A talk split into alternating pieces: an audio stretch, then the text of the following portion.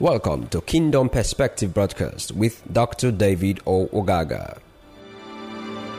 Part two of our series on keys to the understanding of apocalyptic literatures and symbols in the world. Last week we dealt with the issue of the world. What does it really mean when we talk about the world?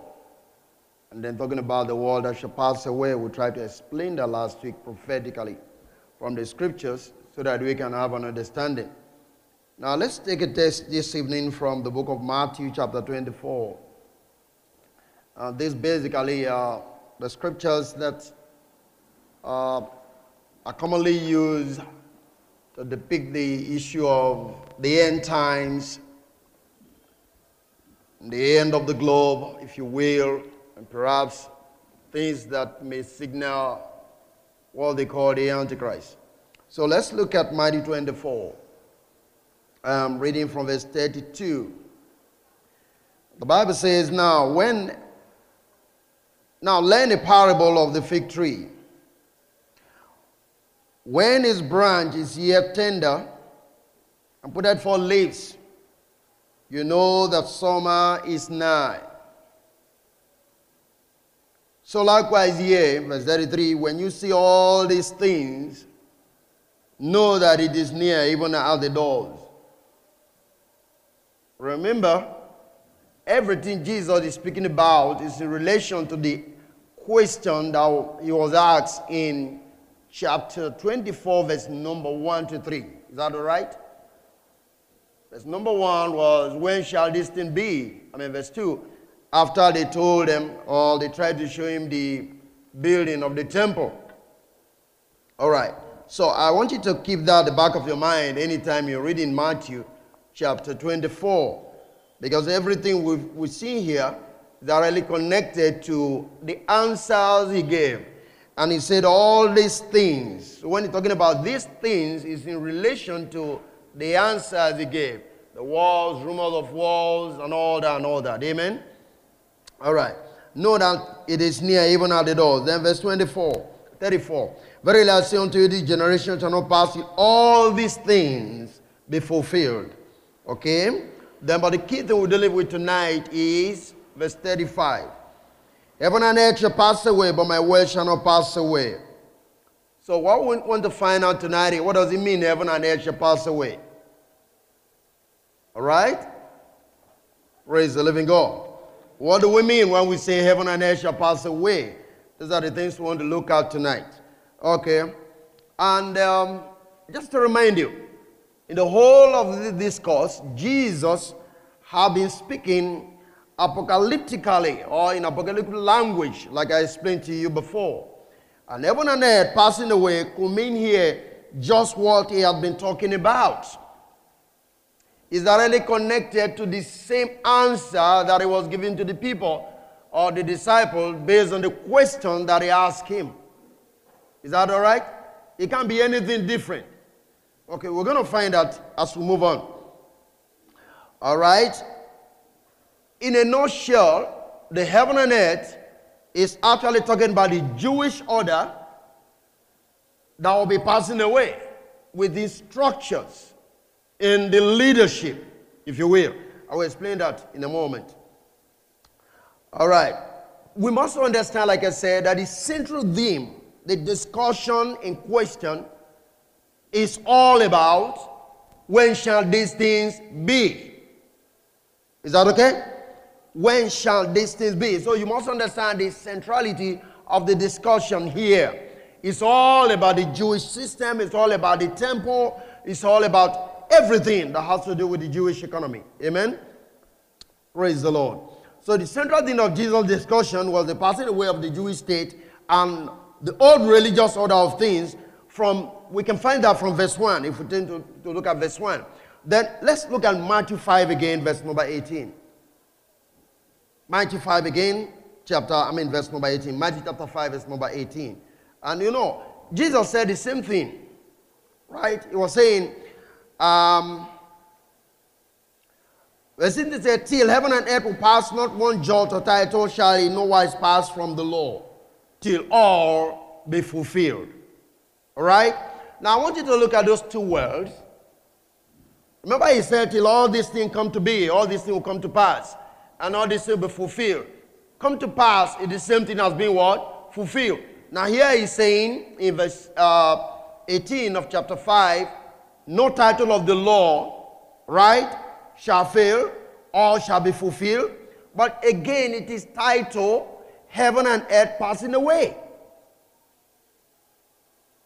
Did you get that? Okay, I want you to pick that. I'm trying to take it easy so that you can understand. Heaven and earth is tied here in the same verse to the laws passing away.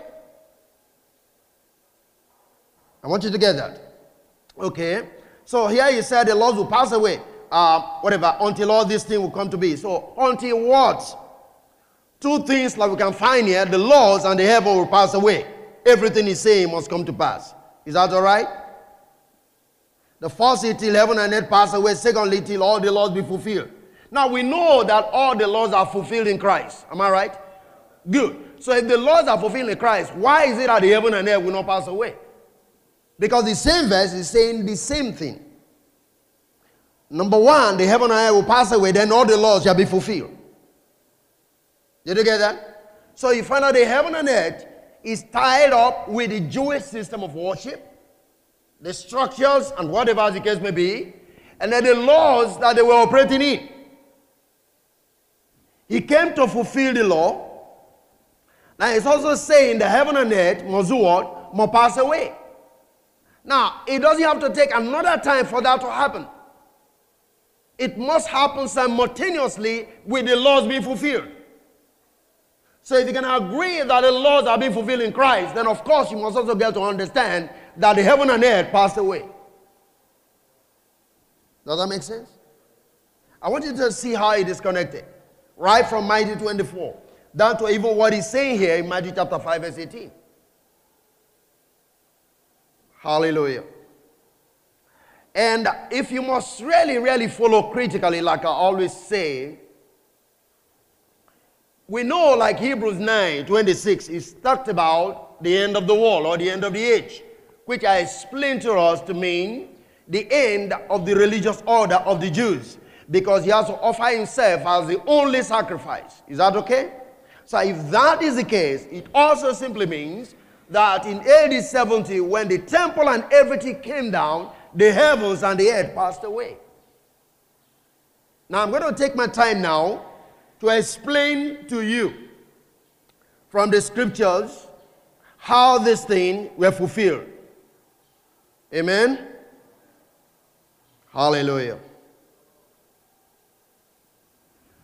Now, one thing you need to understand again, trying to lay this foundation, is that when Jesus talked about the heaven and earth passing away, he's not dealing with the physical universe such as the planet Earth and maybe the sky you are seeing up there. It's not dealing with that. Is that okay? But it's actually talking about the passing away of the nation of Israel because of their disobedience, rebellion, and inability to truly recognize the Messiah that was sent as at that time. I'll make you see that. Let's begin to look at these things from the Old Testament. I would like us to back it up from the Old Testament. But if you must write anything down, in case you, you probably may forget, write this down. Heavens, symbolically in this passage, speaks of religious or political authorities then earth speaks of the place or nation involved in such prophecies, the people. I want you to know what I've just said. Heavens, heavens must pass away. The heaven speaks of religious or political authorities, while the earth speaks of the place or people or the nation of those people that are involved in such prophetic words. So, for instance, when Jesus said, The heaven and earth must pass away in Matthew 24, and this generation shall not pass till all these things be fulfilled, he was directly speaking about the nation of Israel. That is the earth. Then, if you talk about the heavens in that instance, he's talking about the order of the priesthood and the people that had power at a particular time. So, the heavens speaks of religious or political authorities, while the earth speaks of the nation, the place, or the people that are involved in such prophetic words. Are you there with me? Okay. So I would like us to look at a few scriptures from the Old Testament to back up what we've just said so that we can draw uh, a final conclusion on this. Let's look at something in the book of Isaiah 51. Let's look at verse 12. Hallelujah. In Isaiah 51, verse 12, look at how the, the, the word puts it. I, even I, am he that comforted you. Who art thou, that thou should be afraid of a man that shall die, and of the Son of Man, which shall be made as grass. Verse 13. And thou the, forgettest thou the Lord thy Maker, that has stretched forth the heavens and laid the foundation of the earth, and has feared continually every day because of the fury of the oppressor. And if he were ready to destroy, where is the fury of the oppressor? Verse 14. The captive exile hastened that he may be loose, and that he should not die in the pit, nor that his bread should fall. But I am the Lord thy God, that divided the sea, whose ways roared. The Lord of hosts is his name. I have put my words in your mouth. Are you there?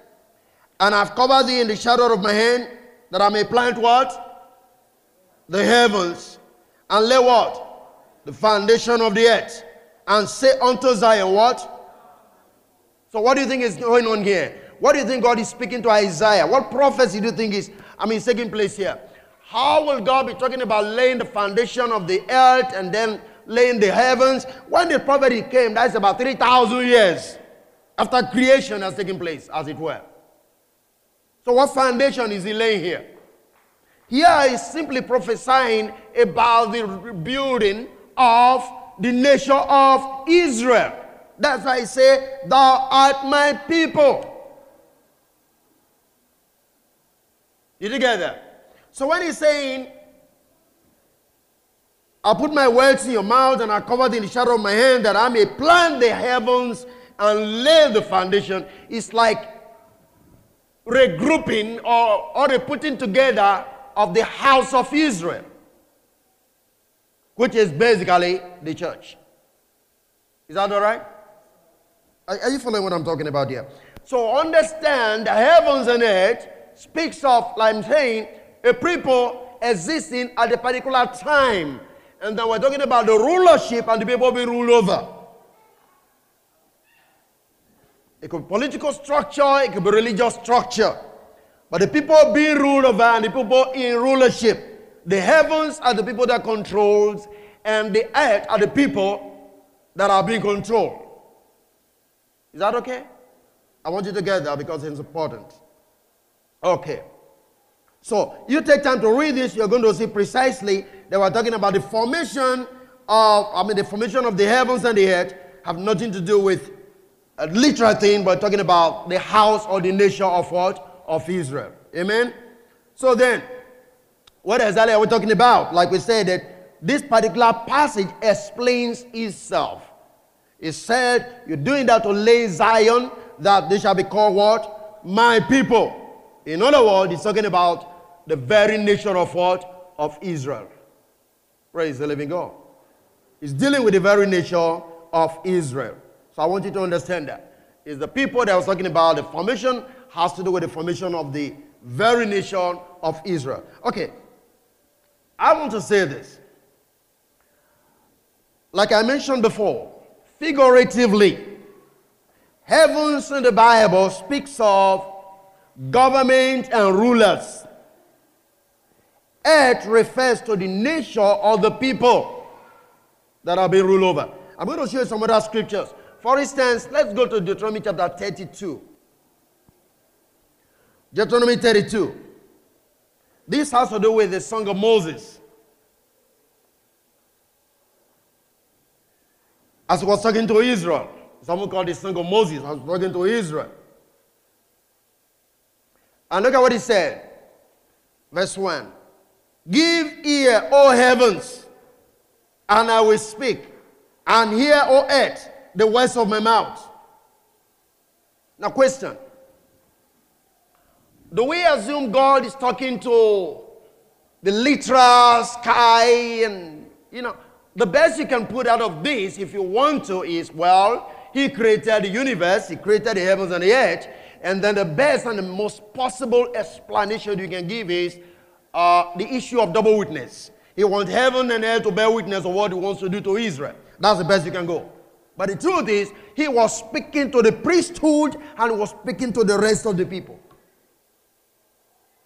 He was trying to say, This is what I'm going to do because of the way you've gone, because of your rebellion. Uh, if I look at verse 22, I'm supposed, verse 22, look at what he said. Deuteronomy 32, verse 22. For a fire is kindled in my anger, and shall burn unto the lowest hell, and shall consume the earth with her increase, and set on fire the foundation of the mountains. Hallelujah. So, this is simply the judgment upon Israel. God was simply saying, I am angry and I'm intending to do something. Right? Anytime God used the word fire of hell that cannot be quenched, you can find that in Jeremiah, you can find that some of the uh, prophetic writings. It simply means one thing. If it's set a fire that cannot be quenched, it means man cannot put out his anger. When he's set to do a thing, he's going to accomplish it in that regard. That's what it means. So if anytime he says fire that cannot be quenched, it simply means man, or there is nothing you're going to do to stop what you want to do. Did you get that? So here he's saying, The fire be kindled in my spirit. Now, before this time, go back to Deuteronomy chapter 28. Let's look at verse 49. There you see something there as well. God already explained to them the kind of judgment that was going to come upon them because of their attitude, rebellion, or disobedience, if you will. So, Deuteronomy 28, look at verse 49. What's he saying there? He said, The Lord shall bring a nation against thee from far, from the end of the earth, as swift as the eagle flieth, a nation whose tongue thou shalt not understand. What is the nation coming to do? To destroy them. Just exactly the way the Roman armies came to Jerusalem in AD 70. Often and again, God uses nations to deal with Israel. The Assyrians, the Babylonians, you know, just name it. He uses them to deal with Israel. So in Deuteronomy 28, he already explained to them, because of the way you are going, I am going to bring a nation to judge you. Is that okay? That's why I say my anger is kindled like a fire and will burn down to the earth. In other words, no man, you won't be able to stop the invasion of this nation that I'm going to send to you. Are we going together here? Now, this is what he was saying, Deuteronomy 32 in the beginning. You hear the I mean the priesthood, and then you listen to what I'm about to say. You who are also following the priesthood. Are we together? I want you to catch it. All right. Again, if we go to the book of Revelation, chapter 15, we can read a similar thing. Now, here, remember, we're talking about the song of Moses which is basically the song of deliverance. Okay? So here God was giving them two things, two pictures. The song was both to warn them and get them out of deliverance, or if they don't yield to what he was saying, they face the judgment. So when you talk about the song of Moses, we are talking about the song of deliverance. I want you to understand that. That's why I want to read Revelation for you. And that is why you find that when they crossed the Red Sea, Remember, they sang a song, which is called the Song of Moses, which Miriam also sang along with the other women. How many of you remember that? Good. It is Song of Deliverance from the Red Sea. So anytime you see the Song of Moses in Scripture, we are talking about the Song of Deliverance. Is that okay? Hallelujah. And of course, the Song of Jesus have to be the Song of Redemption. I don't know, but that's true.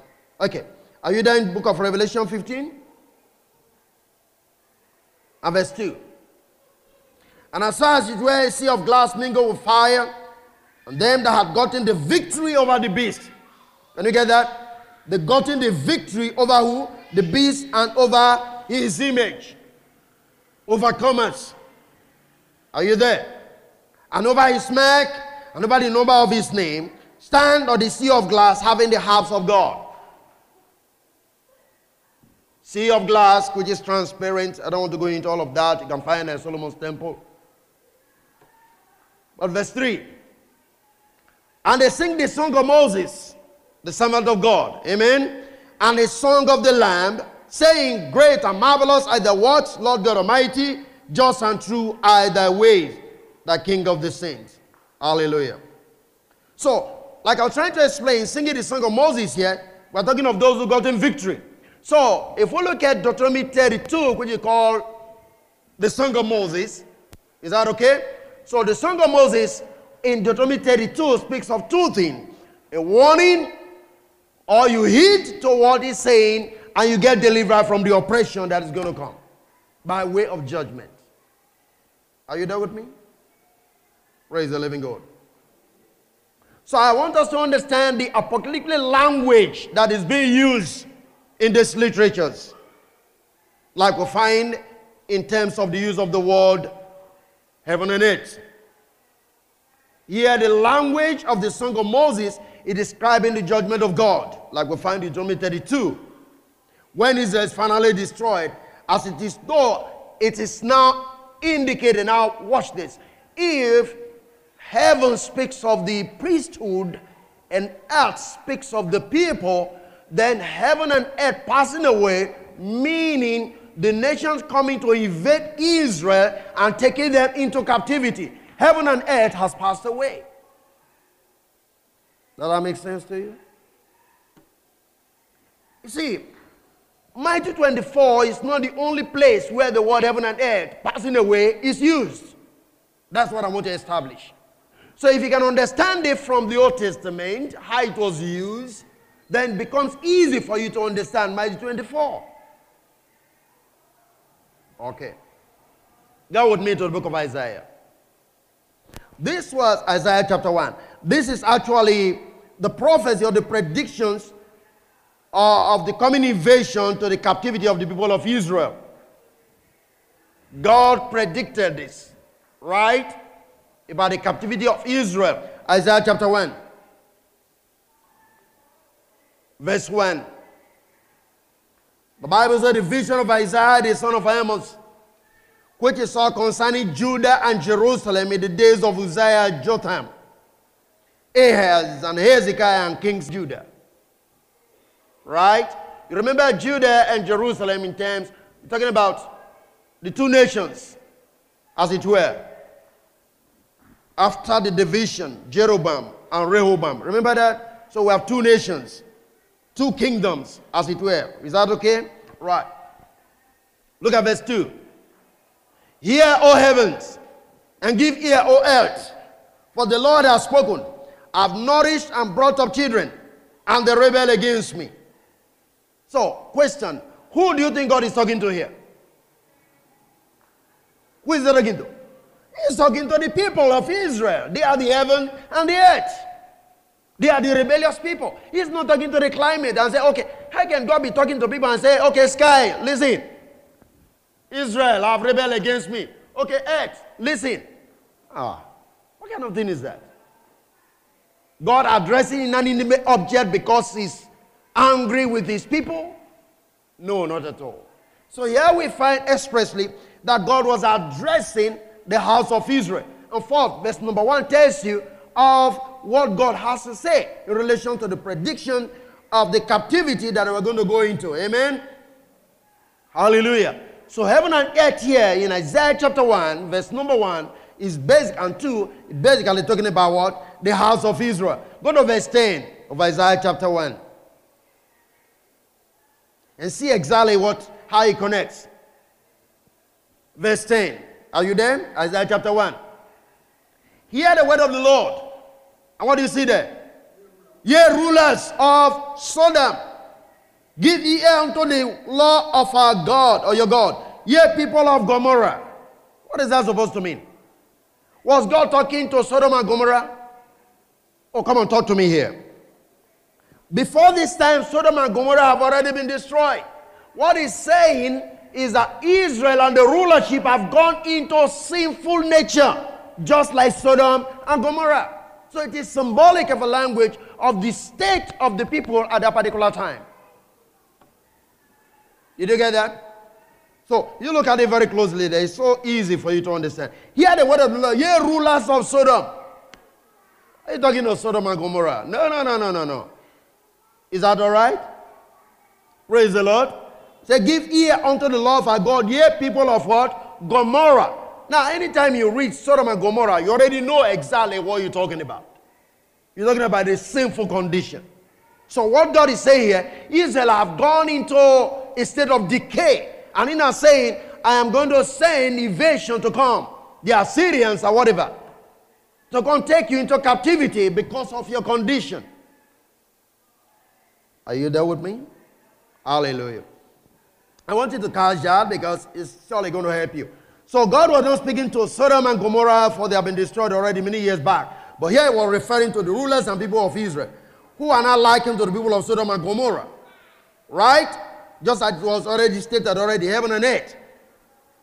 The same people, Sodom and Gomorrah, is being referred to here as heaven and earth, or heaven and earth being referred to here as what? Sodom and Gomorrah. The same group of people. Otherwise, there is no way you say God is speaking to Isaiah and then prophesying about Sodom and Gomorrah that were already been destroyed even before Isaiah started prophesying. Are you still there with me? So, but it's like in Israel to what? Sodom and Gomorrah. Praise the Lord. Are you following? Okay. Okay, so this shows clearly that heaven and earth are symbolic language for Israel. In this passage here, we want to say hear the word of the Lord, ye rulers of Sodom and Gomorrah. We just know that he's talking strictly to what? The people of Israel because of their backsliding condition from God. This vision basically was to serve as a warning to the house of Judah. Remember verse 1. Is that okay? It was supposed to be a warning. So here God was giving a warning to the house of Israel, and they refer to them as Sodom and Gomorrah. And again, basically in verse 2, it refers to them as what? Heaven and earth. Praise the living God. We must understand that when the statement was made, it was not referring to the people dwelling on the physical acts. Is, that, is anybody understand that? God was not prophesying to humanity in general. He was prophesying to a people in particular. Are you catching what I'm talking about? This what should help you when you are reading. You should be able to see who is God talking to. Why is he making this statement? What was the state of the people when he made this statement? So he said, Hear or earth or whatever. He's not talking to the entire creation, he's talking to a people. Praise the living God. Are you there? So, like I said before, the heavens here refers to which people now? The religious and political leaders of who? Of Judah. While the earth refers to the entire people involved, the inhabitants of Judah. The heaven refers to the political and religious order or authority, while the earth refers to the people inhabiting Judah, to whom God was sending this prophecy. Are you still there with me? Okay, turn with me to Isaiah 24. Isaiah 24. Let's look at a similar picture here painted for us. This is basically, if you take time to study history, this is basically the Jewish history. Isaiah 24 was a prophecy of the judgment that was going to come to Israel through the Assyrians. God was going to use the Assyrians to judge Israel in Isaiah 24. Okay, let's look at it, verse 1. Are you there with me? He said, Behold, the Lord maketh the, em- the earth empty, and maketh the waste, and turn it upside down, and scattered abroad the inhabitant thereof. Watch that. That alone will make you start thinking. Is, is God talking to you and I? He wants to make the earth empty. He wants to scatter the inhabitants. Where is he taking us to? Huh? Are you there with me? You're looking cold. This look is it too deep for you? You are thinking. That's fine. But but you get that there? Okay, what he said. He said, He's going to turn it upside down and scatter abroad the inhabitants thereof. This tells you of, of the house of Israel that's going to be taken into what? Captivity. Scattering the people. Okay, verse 2. And it shall be as with the people, so with the priest. As with the servant, so with his master. As with the maid, so with her mistress. As with the buyer, so with the seller. As with the lender, so with the borrower. As with the taker of usury, so with the giver of usury to him. Is that all right? The land shall be utterly emptied and utterly spoiled, for the Lord has spoken this word. Now look at verse number four. The earth mourned and faded away. What earth is he talking to now? You see that? The word languished and faded away. And the haughty people of the earth do languish. The earth also is defiled under the inhabitants thereof. Can you get that? Because they have transgressed the laws, changed the ordinance, broken the everlasting covenant. Now go to verse 20. The earth shall read to and fro like a drunkard, and shall remove with a cottage, and the transgression thereof shall be heavy upon it, and it shall fall and not rise again. Praise God. Did you get the picture here? Now, this is the invasion of the Assyrians. What God intends to do to them, the kind of confusion they're going to go into. And exploit is explained here because of what they've done. Verse 5 explains that. The earth also is defiled under the inhabitants. What inhabitants? The inhabitants of Judah. The inhabitants of Israel. Because they have transgressed what? Come on, are you there with me? They transgress what? The laws. Were the laws of God given to you? I'm talking about the Old Testament. Were they given to you? When Isaiah was prophesying, was he prophesying about you? He said they transgress the law. That's why this thing is going to happen. Hallelujah. So when you use the word earth there, you see that he's talking about a people, which is Israel, who have transgressed the law. Hallelujah. All right. If you read this a little bit from the New Living Bible, what are you going to see? The word land. NIV. See, the Lord is going to lay waste the earth and devastate it. He rules it and scatters its inhabitants. That's the key thing I want you to pick. Scatters what? Its inhabitants. Okay. They have to be completely laid waste. They have to defy by his people. They have disobeyed the laws violated the statutes and broken the everlasting covenant. Very simple. So he's talking about the house of Israel. Now, there is something I want you to see. If you take time to study your Bible, from chapter 13 of Isaiah to chapter 23 of the book of Isaiah, actually deals with the fate of several cities and nations. What God wants to do to them. And that includes cities like Babylon, Philistines, the Moabite, Damascus, Egypt, Tyre, and on and on. From chapter 13. Let I open your Bible and find what I'm saying. From chapter 13, you are going to see the song. There's woe unto this, woe unto this, or the burden of this, the burden of this. Is that okay? Sometimes you see the scripture, the burden of Babylon. When he said the burden of Babylon, is what God wants to do to Babylon. The burden of Babylon, the burden of Tyre, the burden of Philistine, the burden of Moab. You see all of that from chapter 13 down to chapter 23 of the book of Isaiah. That is why it's, it's very erroneous to always teach Isaiah 14 to mean one angel that fought with God in heaven called Lucifer.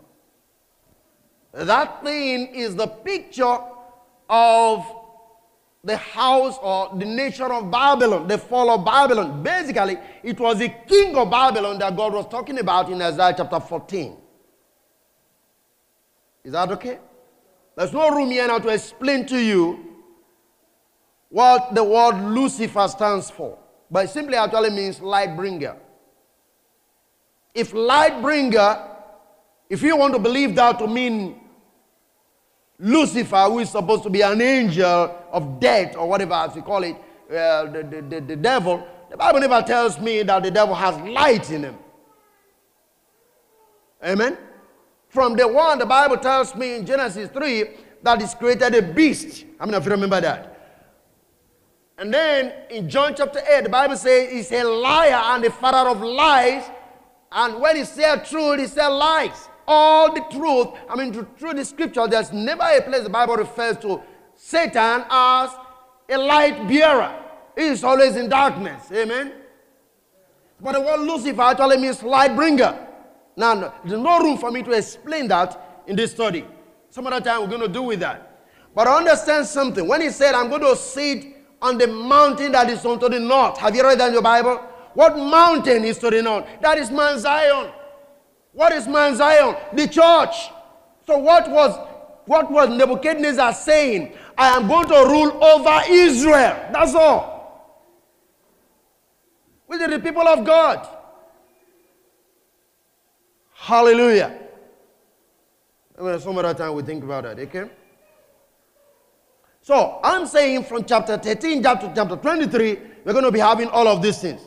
Uh, then he had already foretold the destruction of these foreign nations, even the enemies of Judah.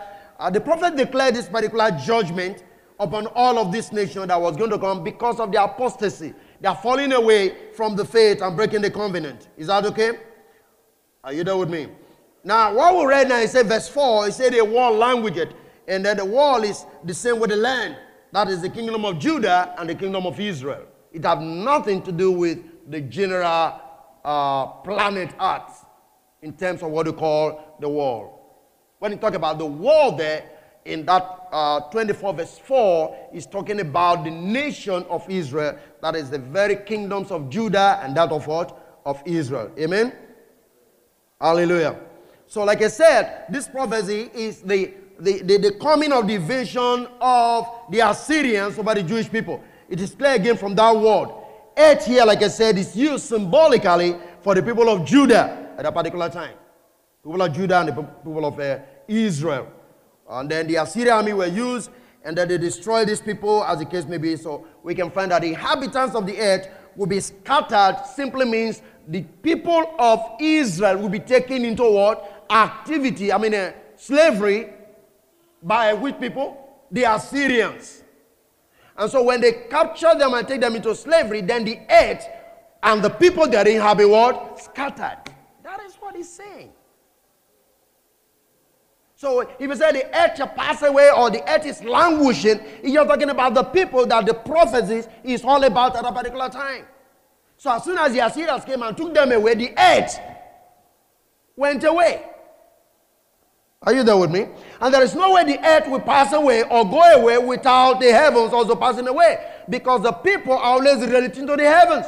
That is why there's always a word, hear, O heaven, and hear, O earth. Because the heavens are the rulership, those in authority, the priesthood, the religious order, the scribes and Pharisees, if you, if you will. And they're the people that the law is being administered upon. These are the people that make up the heavens and the earth. So if the heaven and the earth is passing away, we're just talking about a particular system or order and the people living in that particular time that God is speaking to, that He wants to take them away to establish a new one. And that makes you to see a simple statement. If the earth pass away, the earth and the heaven that pass away, of course, a new earth and a new heaven must also come into place. Are you getting that? So that gives you back to Revelation 21. They saw a new heaven, what? And a new earth. Why? Because the old heaven and the old earth have what? Passed away. Is this simple? Okay. I want you to get this because it's very important. Turn to Isaiah 34. So I want to do with a few things, the many minutes that we have. Isaiah 34. Let's look at verse 1 again. Hallelujah. He said, Come near, verse 1. Ye nations to hear and hearken, ye peoples, let the earth hear and all that is therein, the wall and all that the count fall out of it. For the anger, if you will, the indignation of the Lord is upon all nations, and his fury upon all armies. He hath utterly destroyed them, he hath delivered them to the slaughter. Their slain also shall be cast out, the sting shall come up out of the carcasses, and the mountains shall be melted with their blood. And all the hosts of heaven shall be dissolved, and the heavens shall be rolled together as a scroll. And all their hosts shall fall down as a leaf falleth off from the vine, and as a falling fig from the fig tree. For my word shall be baited in heaven. Listen to this. For my word. The reason for the heaven and earth rolling away. Are you, are you following it? I want you to capture that. Is verse 5. For my sword. Whose sword? God's sword. Shall be baited in heaven. Behold, it shall come down upon its and upon the people of my cause to judgment. Did you get that? The sword of the Lord is filled with blood.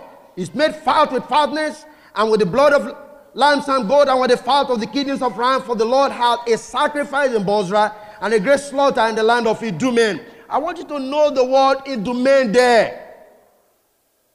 Unicorn shall come down with them, and the bullocks with the bulls, and there shall be soaked with blood, and the dogs made fat with fatness. For it is the day of the Lord's word, vengeance, and the year of recompense for the controversy of what? Of Zion. Hallelujah.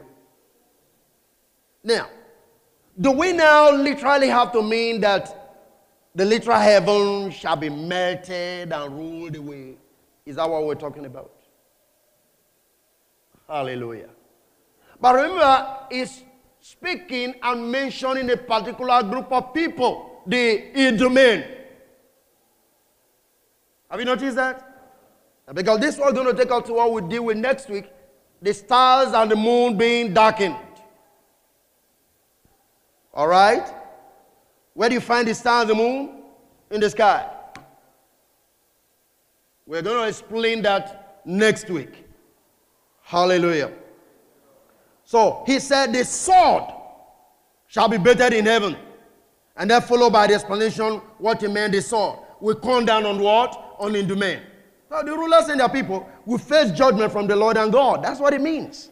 My sword is coming. And when God said, My sword is coming, you know God does not carry sword by himself. Come on, is anybody getting this? He uses people. He allows people. One more time, just like he allowed the Roman armies to come to Jerusalem. That is how his sword comes. He uses other nations to judge his people when they go into rebellion. And that's exactly what he was saying here. Praise the living God. Now, Idumea, if you may know, actually means Edom. Is that all right? So when he says, My sword shall be baited upon the Idumea, or as the case may be, he's talking about the judgment against the Edomites. And we know that that prophecy, basically in scripture, in history as well, was fulfilled when the Edomites were judged. Amen? So the eighth year was the people of Edom who were to hear his prophecy against them. God was angry with them, and this was their warning of coming destruction. And it causes the day of the Lord's vengeance. Did you understand that? He is not dealing with you and I at this particular time. Now, there's something for you to understand here which is most confusing. Often the Bible says, the heavens shall dissolve and roll together. Right? Is that okay? Get it right. What did we say basically is the heaven before? You see, anytime we look at this world like that, we're looking at this empty space and things like that. Now, how many of you remember that the more you travel down, the more you find that the horizon is going away from you? geographically speaking.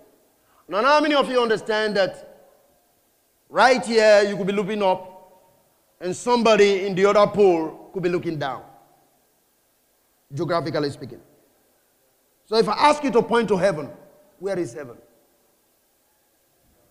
If you are here pointing up, the other man is pointing down. Are you still there with me? When you say today is, you are in the day now, I was just in Australia. This time now, we should be going to bed. So even the day you are calculating, you are now observing almost the same day. In that sense. Are you following this?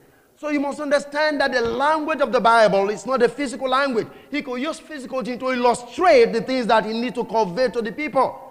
That's why it is an apocalyptic language, which is symbolic. Hallelujah.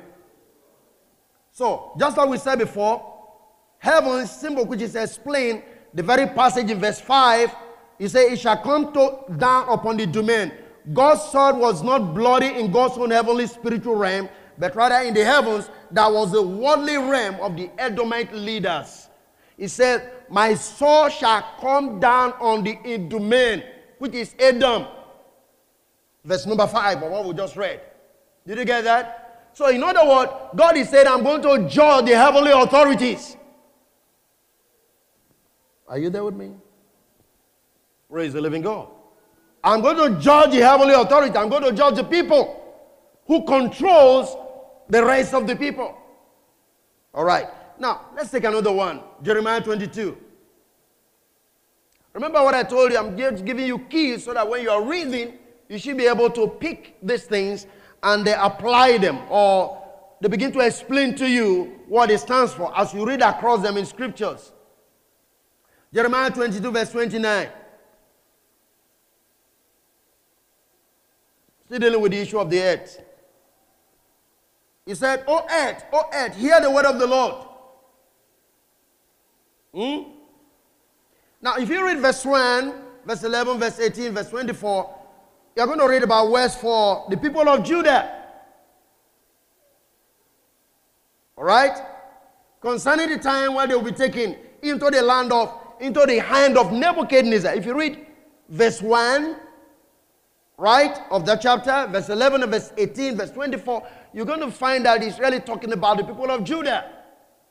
So here again in verse 29, say, Oh earth, hear, oh earth, hear. He is talking about the warning as it were, to these people based on what Nebuchadnezzar is going to do. Now, if you begin to read from chapter 22 of Jeremiah to chapter 25, you're going to see where God is even saying in chapter 25 that Nebuchadnezzar is his servant. Are you there with me? And then he goes on to say that Nebuchadnezzar will take these people into captivity for 70 years. And that is what Daniel saw in Babylon and go into prayer. That the 70 years that was determined for the people have been accomplished. The Bible says Daniel discovered by reading of the books. Are you, are you there with me? So, by implication, Daniel actually find that out from Jeremiah 25. And then he went into prayer. Because now they were in Babylon. So, here from chapter 22, verse 29 that tells you precisely God was warning the people of Israel as against the captivity that was going to come to them or they're going to go into through or in the hand of who? Nebuchadnezzar, the kingdom of Babylon. Amen? Are you there with me? Okay.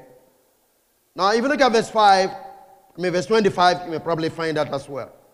So here we know that God was not talking of the physical earth.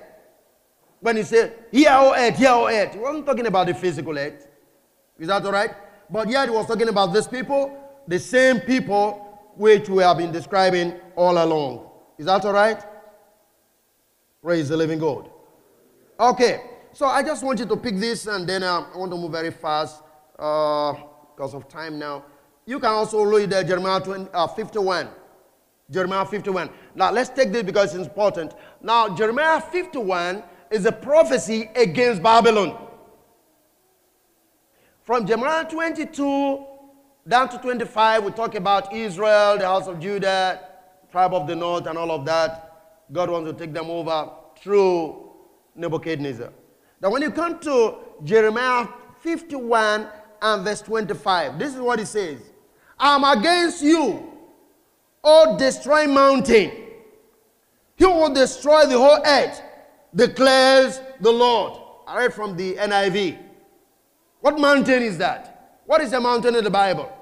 Mountain always are not, uh, we often see mountain as problems.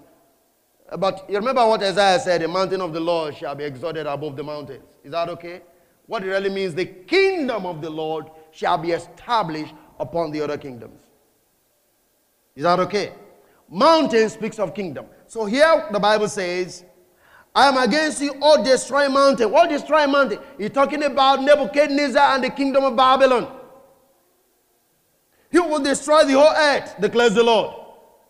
So here Jeremiah is voicing a warning again against Babylon. You can check verse 11 and things like that. Is that okay? They did destroy the nature of Judah very well.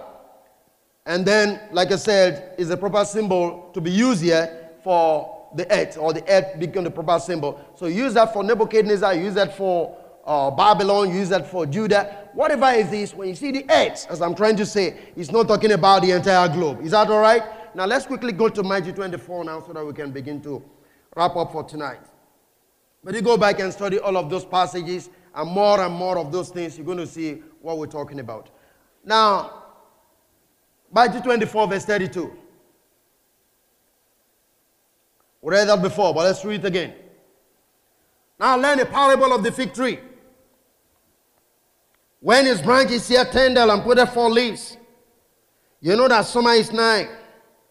So likewise now, when you see all these things, know that it is nigh, even at the doors.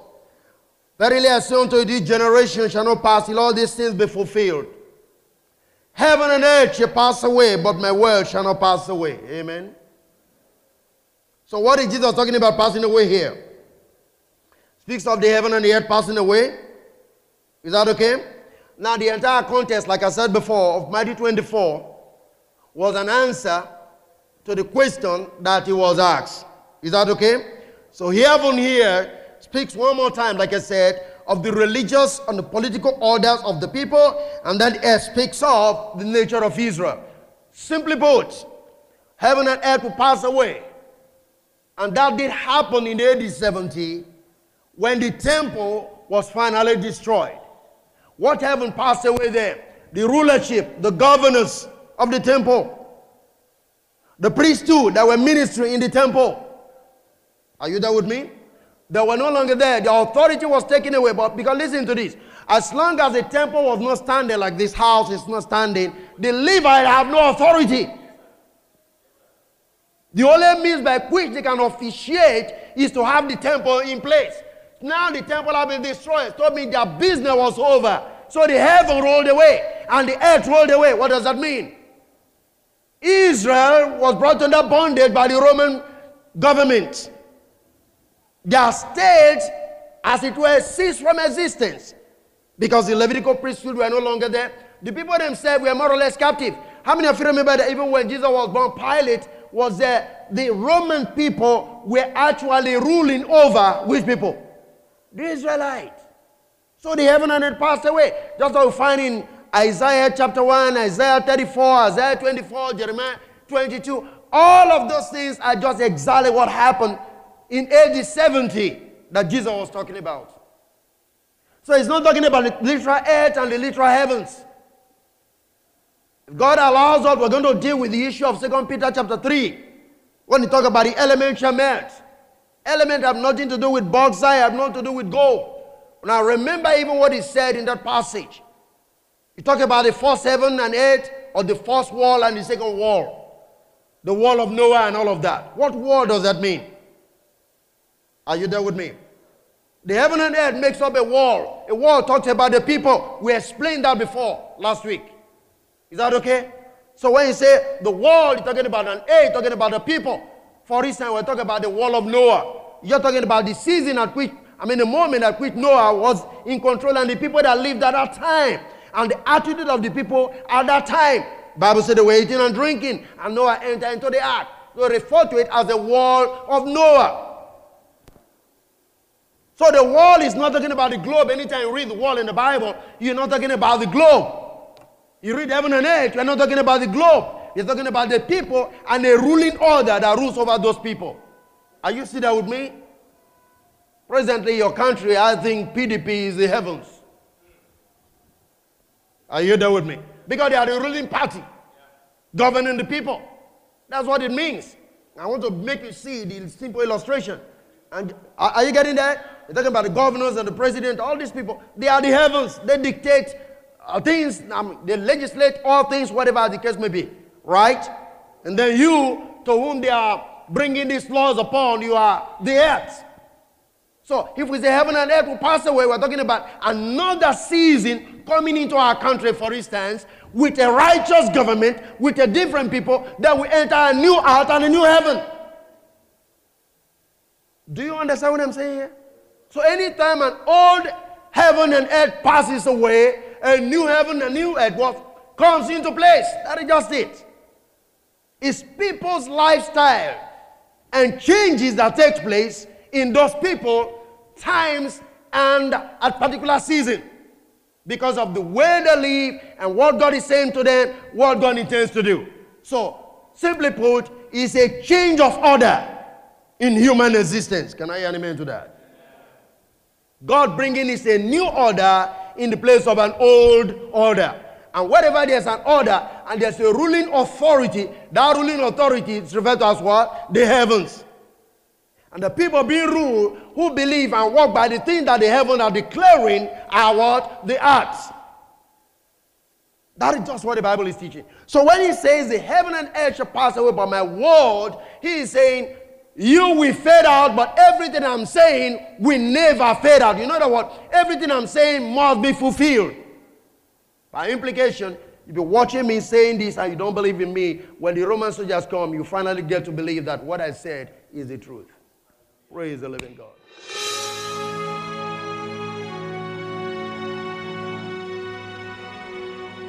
For further information and message order, please call plus 234 803 48 Or you can visit our website at www.gkai.net. God bless you.